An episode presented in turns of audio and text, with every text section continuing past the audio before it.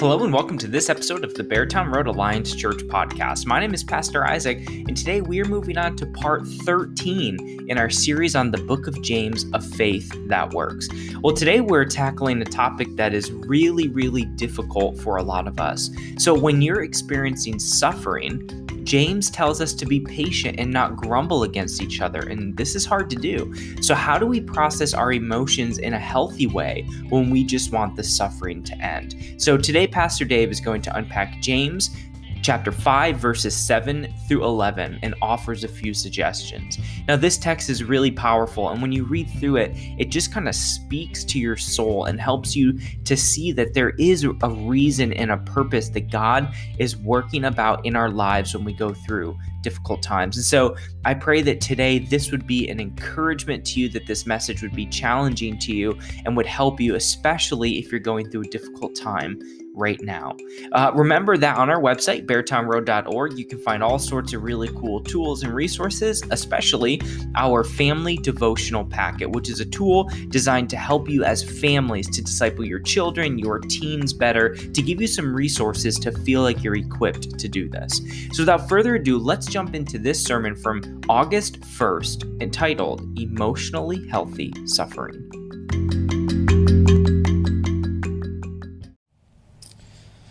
That song, The Goodness of God, that we just sang, uh, it's a great song. It's been a, a, powerful song in my life over the last year or so. And there's a line in it that it just gets me every time where it says, Your goodness is running after me right? And, and some of you are like, yeah, man, God's been good. His goodness um, has been overwhelming. But then there are others of you who might be thinking right now, I'm not sure where his goodness is. I don't feel it. I can't see it. I don't know where he is. You might be living in a time of suffering right now. And as I've talked with many of you over the course of the last year, um, I just wrote down a few of the things that some of the people in our church are struggling with. Okay, so one of them is you're growing older right? Um, you know, you get up in the morning, you're a little bit more stiff, you don't move as quickly as you used to, and you're like, wow, th- this is a difficult thing that I'm now having to deal with. Um, others of you are dealing with unfulfilled dreams. Um, you thought you'd be married by now, or maybe you are married, but you haven't had children, and the, the unfulfilled dream is, is something that you've really been struggling with recently. Maybe it's an illness, a, a health issue, or some kind of surgery uh, that was unexpected. Maybe it's uh, an empty nest which for those of us who have little ones at home, we kind of think empty nest would be amazing. But those of you who are experiencing empty nest, like you got a kid that you're about to send off to college and it's hard, right? It's a, it's a season that's new to you and it's hard and you're trying to deal with that whole thing. Um, maybe you've had some loved ones move. My sixth grader, uh, very recently had two of his very close friends move, and that can be something difficult to deal with. Uh, professional things at work. Maybe you thought you'd be further ahead professionally or career wise. Maybe you've got financial pressure. Maybe you've got relational struggles going on at work.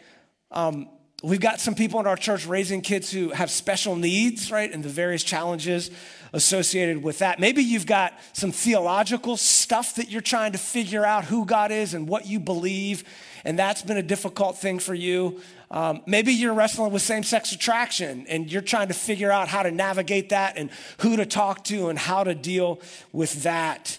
Um, it, it is. Uh, it is something that we all experience in terms of these seasons of suffering. The writer of Ecclesiastes describes it like this There is a time for everything, and a season for every activity a time to weep, a time to laugh, a time to mourn, and a time to dance.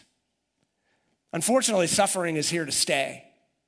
It's not going away, at least in this life, anytime soon. So when we are in the midst of suffering, it is so easy and so tempting to medicate our suffering through things like, you know, binge watching Netflix over and over so I don't have to think about that pain, or uh, drugs, or, or overuse of alcohol, or just busyness so I don't have to think about that struggle. Maybe you're putting expectations on somebody that they can't fulfill, and you just sort of hope that person figures out how to relieve you of your pain. That's always fun, right? When you're on the other side of that.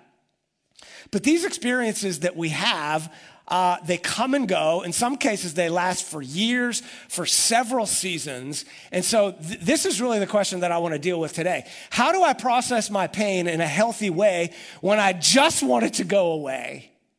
When I just want to be done with this season of struggle?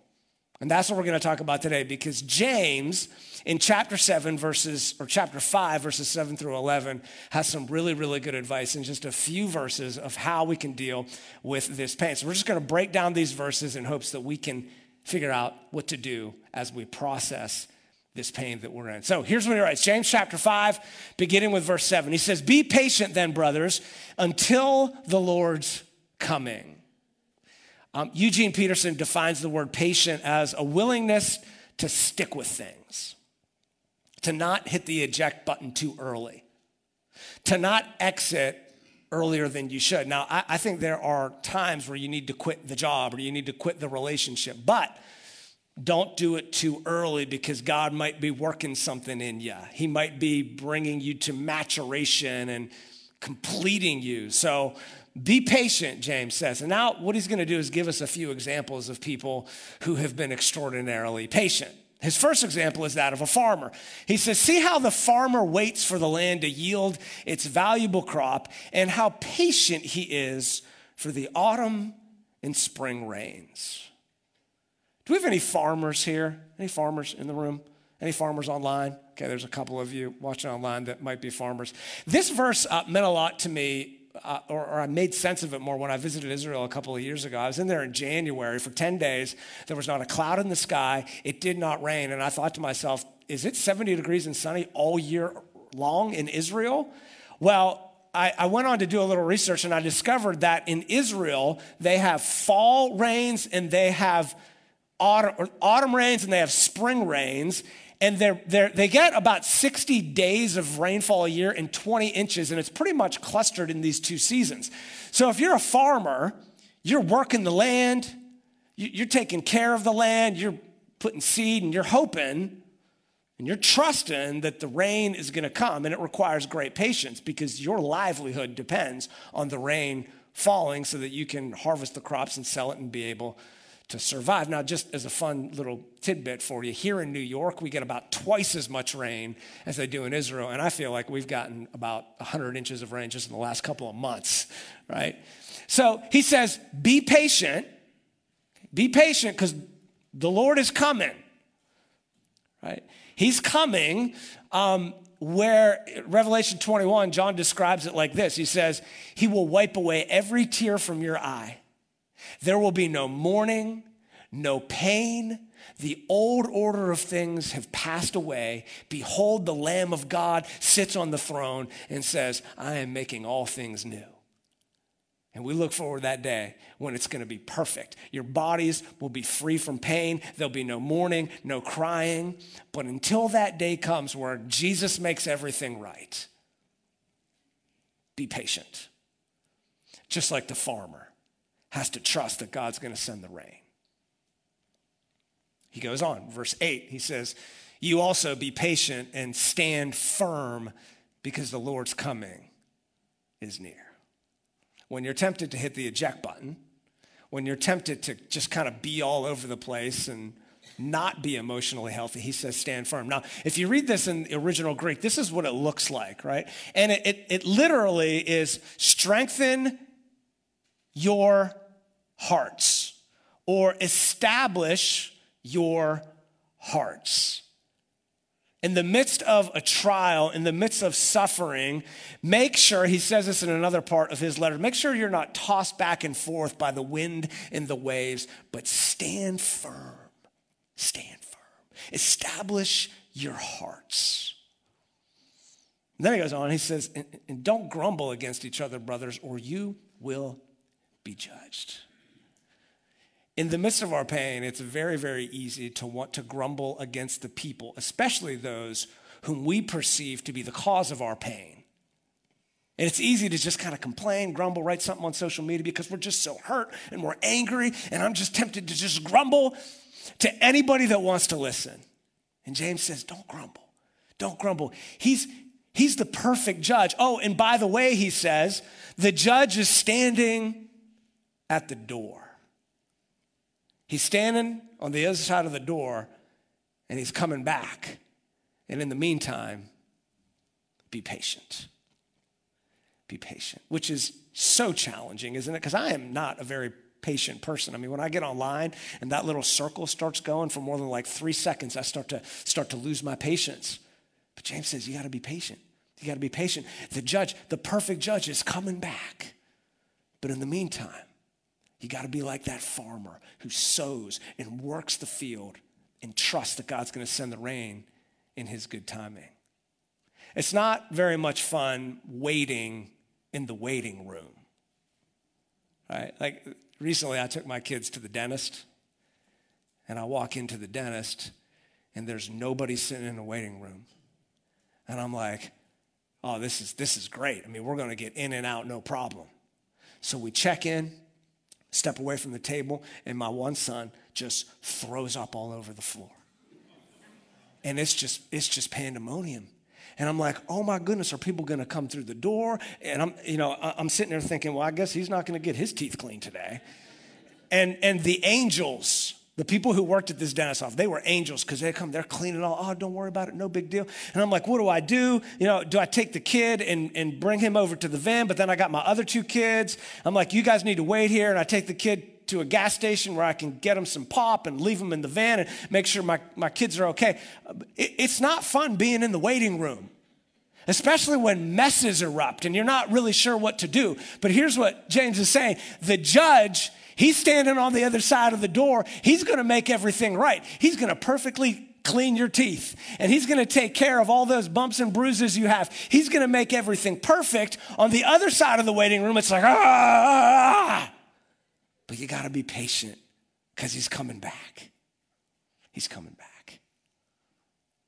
James goes on, verse 10.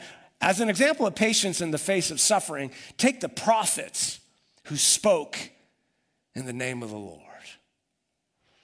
Now, he knew that most of his audience was made up of people who were familiar with the prophets of the Old Testament, that big chunk of your Bible, and Jeremiah and Ezekiel and Daniel and Habakkuk and Micaiah, all these people who would speak to the nation of Israel on behalf of God.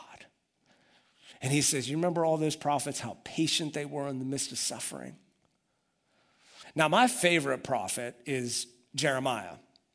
Jeremiah um, comes onto the scene in 586 BC in the land of Judah, which is the southern part of Israel, right?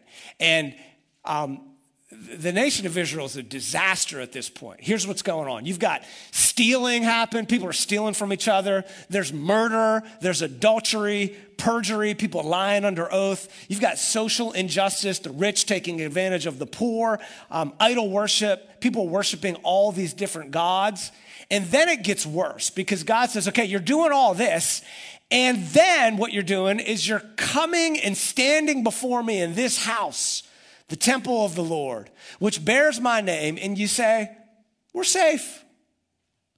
We're safe to do all these detestable things. I mean, to, to, use modern vernacular or church vernacular, it's like, you know, Monday through Saturday, you're kind of living for yourself and you're hurting other people and you're abusing other people and you're not treating your workers good at work. And then you come here on Sunday morning and you're like, Praise you, Lord. Thank you for forgiving of my sins, you know? And God's like, All right, that's no good. Jeremiah, come on over here. I need you to talk to the people. So Jeremiah comes before the nation of Judah and he says, You need to repent but they don't listen to him. They throw him in prison. But he continues to shout out, Repent, repent. And they're like, Can you get rid of this guy? So they throw him in the bottom of a well. And he's got mud all over him. And he's like, Repent, repent, repent. They're like, This guy, can you just get him out here? We're tired of hearing his message. And Jeremiah, in a moment of vulnerability, in a moment of suffering, says this to God Oh Lord, you have deceived me and I was deceived. I am ridiculed all day long. Everyone mocks me. Jeremiah might be thinking to himself, God, I thought at least a few people would appreciate my message. I thought maybe a couple people would come up to me and say, "Hey, hey, thanks for reminding me of the importance to repent." You know, thank you, thank you, Jeremiah. But he says, "No, everybody's just mocking me and ridiculing me all day long, year after year after year. And he is mad. And he says this, Oh Lord Almighty, let me see your vengeance upon these people who aren't changing. For to you I have committed my cause. I've given my life to you, God, and all they do is mock me and ridicule me. And then this is, I find this to be a, li- a little bit humorous because right after this, here's what Jeremiah says Sing to the Lord, give praise to the Lord. He rescues the life of the needy from the hands of the wicked. And so he kind of has this mountaintop experience for a few minutes, and then he goes right back down to the valley by saying, Cursed be the day I was born. May the day my mother bore me not be blessed. You ever have emotional swings where you're like up one minute, feeling good, feeling close to the Lord, and then like five seconds later, you're down in the depths? This is Jeremiah's story for years. Because nobody repents, and God wants to get their attention. He says, All right, Babylon, come over. I, w- I want you to be my instrument of discipline. And he brings the Babylonians in, and they set the city on fire. They tear down the walls. They take thousands of, of Israelites and they bring them captive to Babylon. They take all of the sacred articles out of the temple and they put them in the Babylonian god Marduk. And Jeremiah is like, You were serious about this. And he's looking around the city. He's seeing people die of starvation. He's seeing people's homes burned down. And he pulls out his pen and he writes what would later be called Lamentations, Jeremiah's laments. And here's just a little piece of what he wrote. He said, My eyes fail from weeping. I am in torment within. My heart is poured out on the ground because my people are destroyed. And then he kind of goes back up and, and he says this because of the Lord's great love, we are not consumed, for his compassions, they never fail. They are new every morning. Great is your faithfulness. And this next statement is so powerful. This verse right here kind of encapsulates everything that James wants to say about suffering. Here's what Jeremiah says I say to myself, The Lord is my portion, therefore I will wait for him. You know how long Jeremiah waits? 40 years. And nobody listens to him.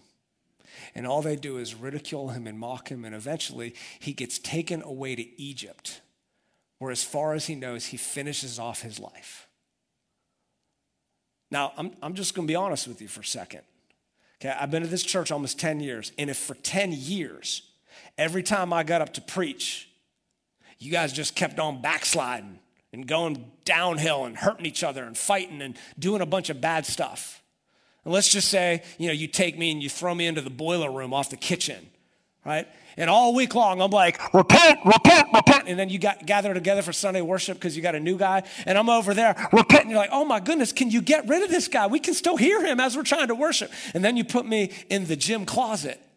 And Monday morning comes and people are playing pickleball and you can hear me yelling out, repent, repent. And they're like, oh my goodness, can you put them out in this shed on the other side of the parking lot? Right? And then eventually I work myself out of the shed and I pull the elders aside and I'm like, guys, I don't feel very valued here. I think I might need to find a new church. Jeremiah endures this for 40 years. And he's able to say, I will wait for God. But here's the thing while he waits and while he demonstrates extraordinary patience, he has no problem with letting God know exactly how he feels. Here's what James says As you know, we consider blessed those who have persevered. If you're going through a trial right now and you're persevering, you're blessed. You're blessed. James goes on, he says, well, You've heard of Job's perseverance and have seen what the Lord finally brought about. So let's look at Job just for a moment. We discover at the very beginning of the book of Job that he was a man who was blameless and upright. He feared God and he shunned evil. So he's a godly man and he's also a rich man. The text tells us he had 10 children, 7,000 sheep, 3,000 camels, 500 yoke of oxen, 500 donkeys, and a large staff. This is the kind of life, let's be honest, that most of us wish we had, right? Maybe not 10 kids. There's, there's someone with 10 kids I'm looking at right now. You, you, you, guys are amazing, but most of us don't want 10 kids. But that's a good life, right? Lots of kids. They actually have meals with each other, right? They, get along. The kids get along, which is amazing. They've got all, the, all these, uh, these sheep and all these animals where they can just make a lot of money. Lots of. So Job had so much money. Forbes magazine actually made their way down there and did a story on Job So you got a godly man and you got a rich man. He's got it going on, he's got the good life, right? And then one day, he loses everything. Just, just think about this. All 10 of his children, whom he loved, they had a good relationship, they lost their lives. He loses all of his animals, all of his wealth, and he's sitting there in sackcloth and ashes. And what does he do? He worships. He says, Naked I came from my mother, and naked I will depart.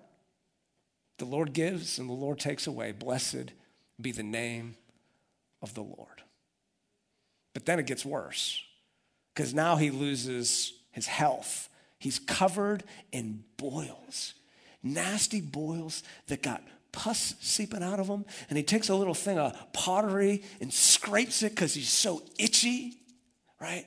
And he's just miserable. He's lost everything except for his wife, which in, in this moment he probably wishes he would have lost his wife. Because his, wife's, his wife says to him, she says, Why don't you just curse God and die? I mean, you got nothing to live for, Job. And Job says this Shall we accept good from God and not trouble? And all this, Job did not sin in what he said. Okay, but you go on to read the rest of the book of Job, and there's 42 chapters, but like 35 chapters, he is, he's taking the filter off and letting God know exactly how he feels. Um, I, I got this app on my smart TV and on my phone called VidAngel. Okay, if you don't know what this is, you got to get it. It's great. You can watch like any movie and you can filter out all the language, any scene you want. Just filters it out so that you can watch a nice, holy movie with your kids. And James, in this moment, he takes off VidAngel and he's like, God, I'm gonna tell you exactly how I feel because I am mad at you, right? Um, at the beginning, he's got these seven friends who come to him and they're silent for seven days, just completely silent, which is good because sometimes when you're suffering, you don't need anybody to say anything, you just need them to be there. But then after seven days, they start pointing their finger. You must have done something bad. There must be some kind of sin in your life that's causing all these bad things to happen. So now he's lost good friends. His wife is not by his side, and he's lost his health and everything that he owns, and he's mad at God. Here's what he said it's just little uh, tidbits of what he said I loathe my very life. Therefore, I will give free rein I'm going to vent God exactly how I feel to my complaint and speak out in the bitterness of my soul.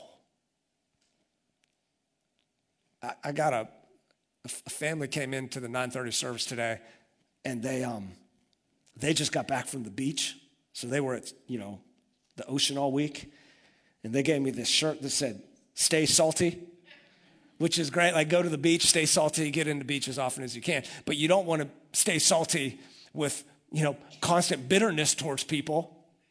You want to eventually have emotional health.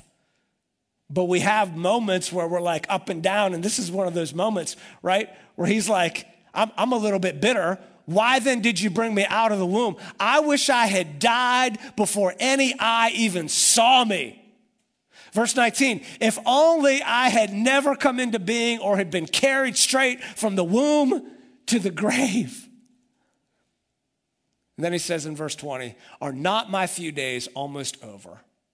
Turn away from me so I can have a moment's joy. It's like this little fly that's somehow spinning around right in front of me. And I'm like, Can you fly? Can you just get away from me so I can concentrate? Right? Job's like, God, just leave my side just for a moment so that I can have some joy. This is how, how much he's struggling, how, how salty and, and bitter he is.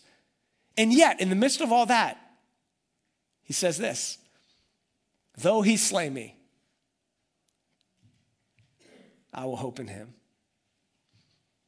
Indeed, this will turn out for my deliverance. When I read that, I thought of that example where Jesus is teaching to the crowds. And he gives this teaching about drinking my blood, eating my flesh. It's this really confusing teaching, and a bunch of people just leave. And then he turns around to the disciples and he says to them, You guys gonna leave too? And Peter speaks up and he says, We're not leaving, we're with you. Where else are we gonna go? Because you alone have the words of eternal life. In other words, I, I don't have anywhere else, I don't have any better place to go. So I'm putting all my chips in with you, God. My hope is in you. And Job believed that God was going to use this season of suffering for his deliverance. So he has these really low moments, then he has a high moment, right? And then he goes back down. I mean, you read Job, he's all over the place. He says, I cry out to you, O God, but you do not answer. You ever experienced that? It's like I've been praying and I don't know where you are. I don't know why you're not answering. It feels like this thing I'm asking for, you should answer because it's a good thing, but you're not answering. And then he says this the churning inside of me never stops.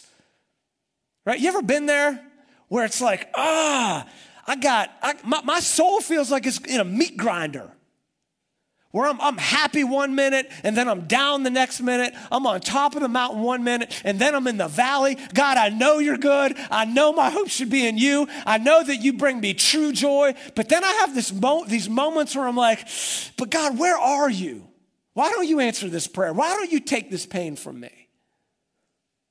And you can read the rest of the story to find out what happens with Job. But I just, just for me, I love the fact that two of the heroes in the Old Testament, Jeremiah and Job, are all over the place, but they don't hit the eject button. They don't give up on God. They wait on Him.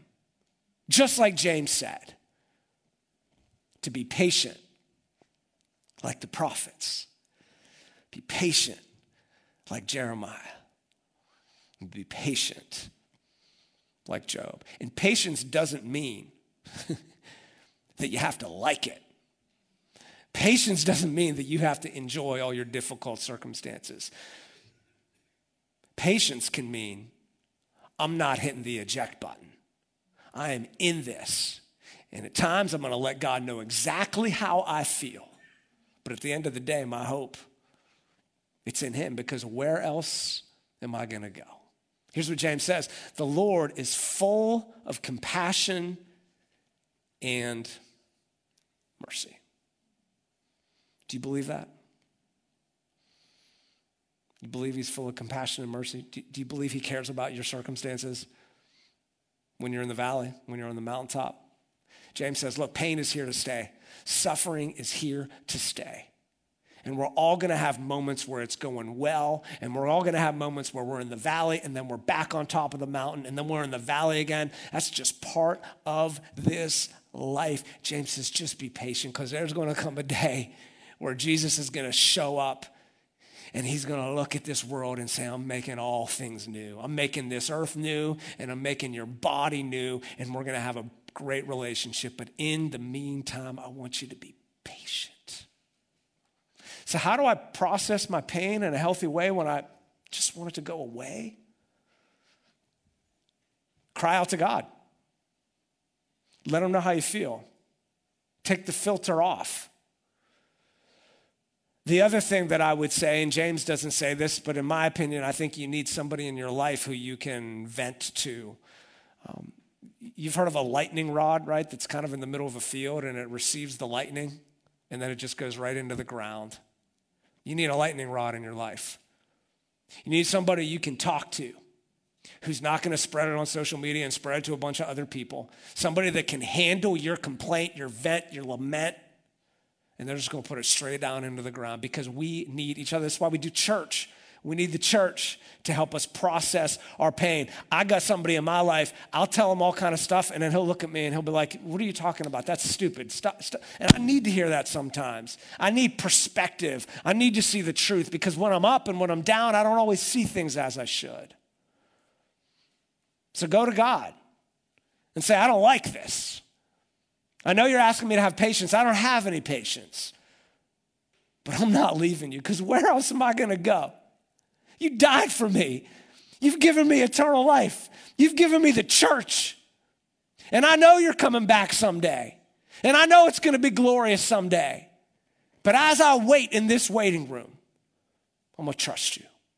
I'm going to put my faith in you because you love me and you care for me. I got a friend at the church who I'll tell you, she inspires me so much. Her name's Deb Chikoski, and she has a, a, a vision condition where it's very, very difficult for her to see. And Oh man, she inspires me. I love the way she serves the church and serves other people. I mean, she works out, she's loving on other people, and her vision is so limited. And so, um, Lucas, our worship pastor, sat down with her recently uh, to videotape a little bit of her story. And I hope and I pray that this inspires you um, in the midst of your pain. And after we watch her video, uh, we're going to sing a song. Um, it's a prayer that God would help us to give us faith in the midst of these trying times. Before we show this video, um, I, I saw her this morning and I said, Hey, do you ever complain to God? Do you ever cry out to God? And she was like, Yeah, just last weekend. I didn't like what I was going through and I was just crying out to God. And so she has difficult times, but I'm telling she is a rock and she stands firm and she establishes her heart in the midst of extraordinary suffering. So let's go ahead and watch her story together as the worship team makes their way up.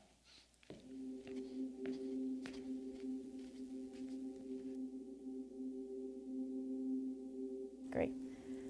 So when I was 14, I started noticing changes in my vision, and by 15, I was diagnosed with Stargardt's disease, which is a degenerative uh, disease in your eyes. So over the last 20 years, I have lost my central vision. And that has been uh, hard for me because you use your central vision for facial recognition, for uh, seeing the detail in the world. So I can see the tree, but not necessarily the bird that's in the tree, or reading books, or even school papers. So, you know, getting that news when I was 15, um, I felt like God was kind of raining on my parade of independence and going out to conquer the world. But instead of being angry with God, it really pushed me underneath, out from underneath the umbrella of my parents' religion or how I was brought up or the Christian church I was going to or even the school that I ended up attending and really making it a personal relationship with God.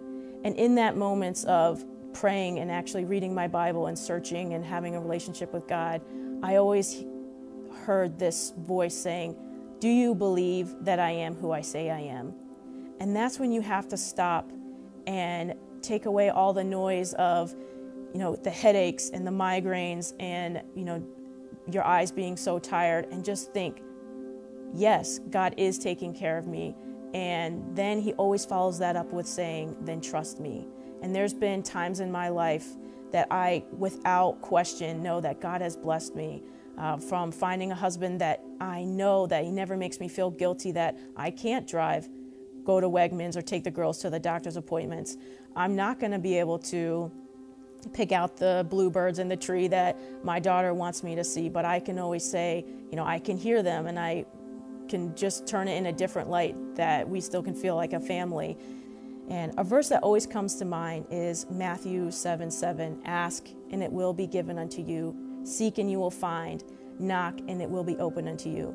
But I feel like that next verse is so important because it calls you into action. It's not just asking God, you know, please help me and please watch over my family, but it's actually seeking and finding and knocking on doors to help you still live the life that God has called you to be. And an example of that most recently is as my uh, disease has progressed in the last uh, couple of years, having my last daughter, I started tripping and I started fell down the stairs and crossing the road started becoming unsafe. So I put in an application to have a service dog, and they kept telling me because of COVID, this process was going to take two years. And I remember standing at my sink and God saying audibly, You will have a dog uh, within six months. And within five months, not only had I applied, but I had been matched and I was already training with her. And she has helped alleviate the headaches from straining from my eyes. And there comes a point when you have to stop and just thank God for the blessings. And yes, this is going to last forever, but there is absolutely uh, nothing I would want better in my life because it has caused me to have this relationship with God. And I believe with all my heart that the best is yet to come.